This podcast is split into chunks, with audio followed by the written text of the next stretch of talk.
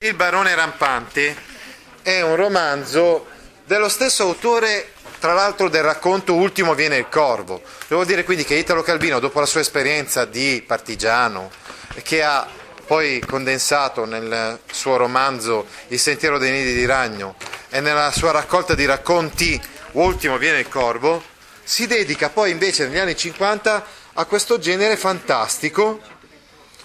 È un romanzo fiabesco, fantastico, possiamo definirlo così, questo barone rampante, ma questo, ciò non toglie che, che questo romanzo abbia invece un'importanza fondamentale per la nostra attualità, per il nostro mondo di, di tutti i giorni. In questo romanzo, fra le altre cose, si racconta di un rapporto particolare fra il protagonista e il suo cane, irrinunciabile compagno di avventura, Ottimo Massimo. Un, Ottimo Massimo era un cane di nessuno, unitosi al branco dei segugi per giovanile passione. Ma da dove veniva? Per scoprirlo Cosimo si lasciò guidare da lui. Il bassotto, rasente la terra, attraversava siepi e fossi. Poi si voltava a vedere se il ragazzo di lassù riusciva a seguire il suo cammino. Ecco, quindi questo diventa il suo unico compagno in realtà Cosimo continua comunque ad avere rapporti con la gente. Vi dico solo alcuni episodi che poi leggerete nel corso del romanzo. Uno, il rapporto con Viola, che è la figlia di una famiglia che ha la, la villa, insomma, contigua a quella della famiglia di Cosimo. E quindi Viola, Violante, Viola diventa una, una ragazza importante cui spesso si trova il nostro, il nostro Cosimo. Poi, seconda cosa, Cosimo continua a studiare, continua a leggere, continua ad avere le lezioni con l'abate Fache Le che è l'abate di famiglia della casa della famiglia di Cosimo, e che è quindi suo precettore. E continua anche a chiedere, per esempio al fratello in modo particolare, di passargli i libri, perché vuole continuare a imparare. Anche, anche dopo la, la, sua decisione di, di vivere so, sugli alberi. Un'altra cosa importante, lui si interessa della società, della gente, eh, quindi eh, delle, delle, per esempio delle rivendicazioni che hanno certi contadini no, che gli capita di incontrare. E poi eh, a un certo punto gli capita di incontrare, gli capita di incontrare altre persone che vivono sopra gli alberi come lui. Questa è una cosa un po' strana, perché tutti gli altri li guardava dall'alto. Adesso invece è costretto a vedere, cioè vede, volevo dire, delle, delle, delle persone che sono costrette però a vivere. Questa è la, è la differenza sostanziale. Mentre Cosimo ha scelto di vivere sugli alberi, gli spagnoli sono costretti a vivere sugli alberi da una legge in sostanza, in base alla quale non possono eh, quindi stare eh, sulla terra e quindi sono esiliati, no? Sono esiliati.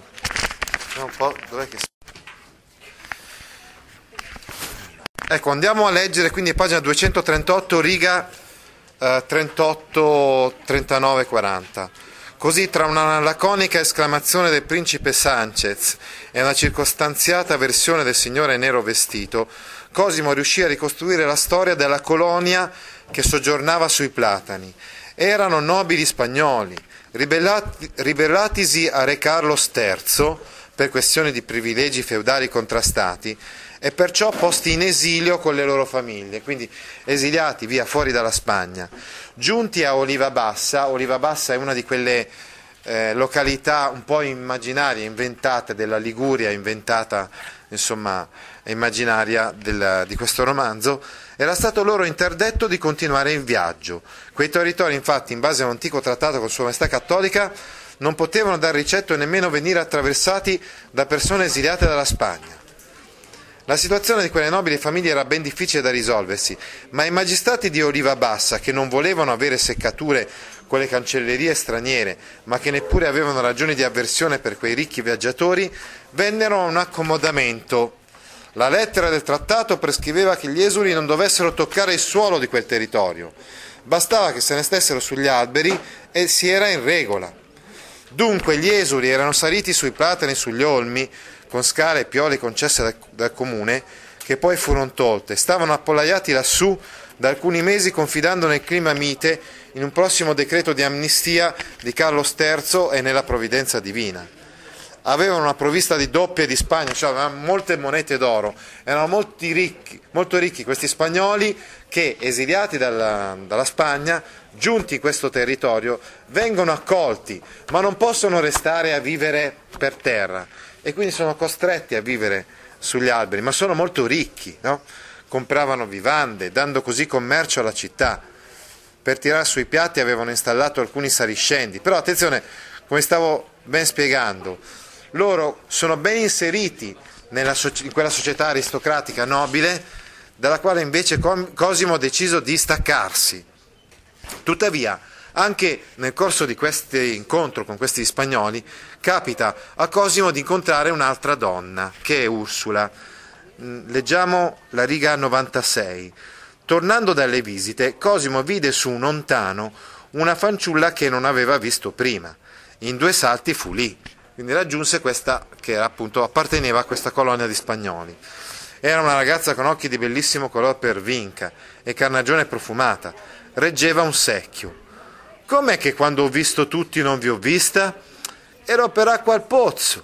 E sorrise dal secchio un po' inclinato cadde dell'acqua. Lui la aiutò a reggerlo.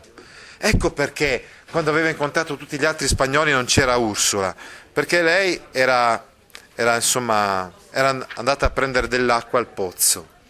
Infatti loro sono costretti a vivere sul, sugli alberi, però vicino a uno di questi alberi c'è un pozzo dal quale riescono a tirare sull'acqua. Voi dunque scendete dagli alberi? Infatti no, No, c'è un ritorto ciliegio che fa ombra al pozzo, di là caliamo i secchi, venite. Camminarono per un ramo, scavalcando il muro di una corte, lei lo guidò nel passaggio sul ciliegio, sotto era il pozzo. Vedete, barone, il barone è Cosimo, è il nostro protagonista che è un barone. Come sapete che sono un barone? Io so tutto, sorrise. Le mie sorelle mi hanno subito informata della visita. Sono quelle del volano? Irene e Raimunda, appunto. Le figlie di Don, di Don Federico. Sì, e il vostro nome? Il nome è Ursula. Voi andate sugli alberi meglio di ogni altro qua. Ci andavo da bambina. A Granada eravamo, avevamo grandi alberi nel patio, quindi nel cortile. Sapreste cogliere quella rosa? Ecco qui vedete, incomincia un rapporto di amicizia, un'amicizia molto profonda fra Cosimo e Ursula. Un'altra cosa interessante che avviene è che Napoleone passando nel corso delle sue campagne militari, passa proprio da dove si trova Cosimo, no? ed è incuriosito da, dalle, dalla, dalle storie che si raccontano riguardo a Cosimo e decide di volerlo incontrare. No? Eh, solo che in questo incontro eh, loro si rammentano di un episodio, di un aneddoto, il famoso aneddoto di Diogene e di Alessandro. E, e quindi, insomma, finisce tutto lì. Questo incontro non è più di tanto foriero di, di cose interessanti per, per, Cosimo. Ci si sarebbe aspettato che entro una settimana arrivasse a Cosimo la croce della Legion d'Onore, invece niente. Insomma, vuol dire quindi che questo incontro più di tanto ha lasciato indifferente, anche, persino Napoleone ha lasciato indifferente Cosimo. Ecco. E infine poi c'è la morte di Cosimo che viene condotto tramite una mongolfiera, viene portato via e eh, da lontano guarda la sua città di ombrosa e dice infatti alla fine era un ricamo fatto sul nulla che assomiglia a questo filo di inchiostro come l'ho lasciato correre per pagine e pagine, zeppo di cancellature, di rimandi, di sgorbi nervosi, nervosi di macchie di lacune. Allora, attenzione, il narratore di primo grado, Biagio, il fratello di, di Cosimo, e qui in un certo senso diventa quasi simbolo dello stesso scrittore, dello stesso Italo Calvino.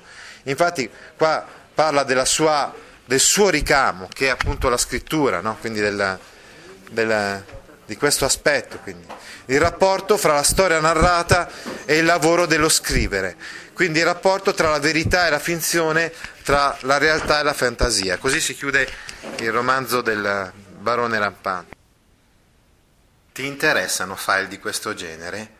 Allora vieni su www.gaudio.org e iscriviti alla newsletter A Scuola con Gaudio all'indirizzo www.gaudio.org/news. Right now, switch your family to T-Mobile and get four lines for $25 a line with AutoPay and 5G access included on America's largest 5G network.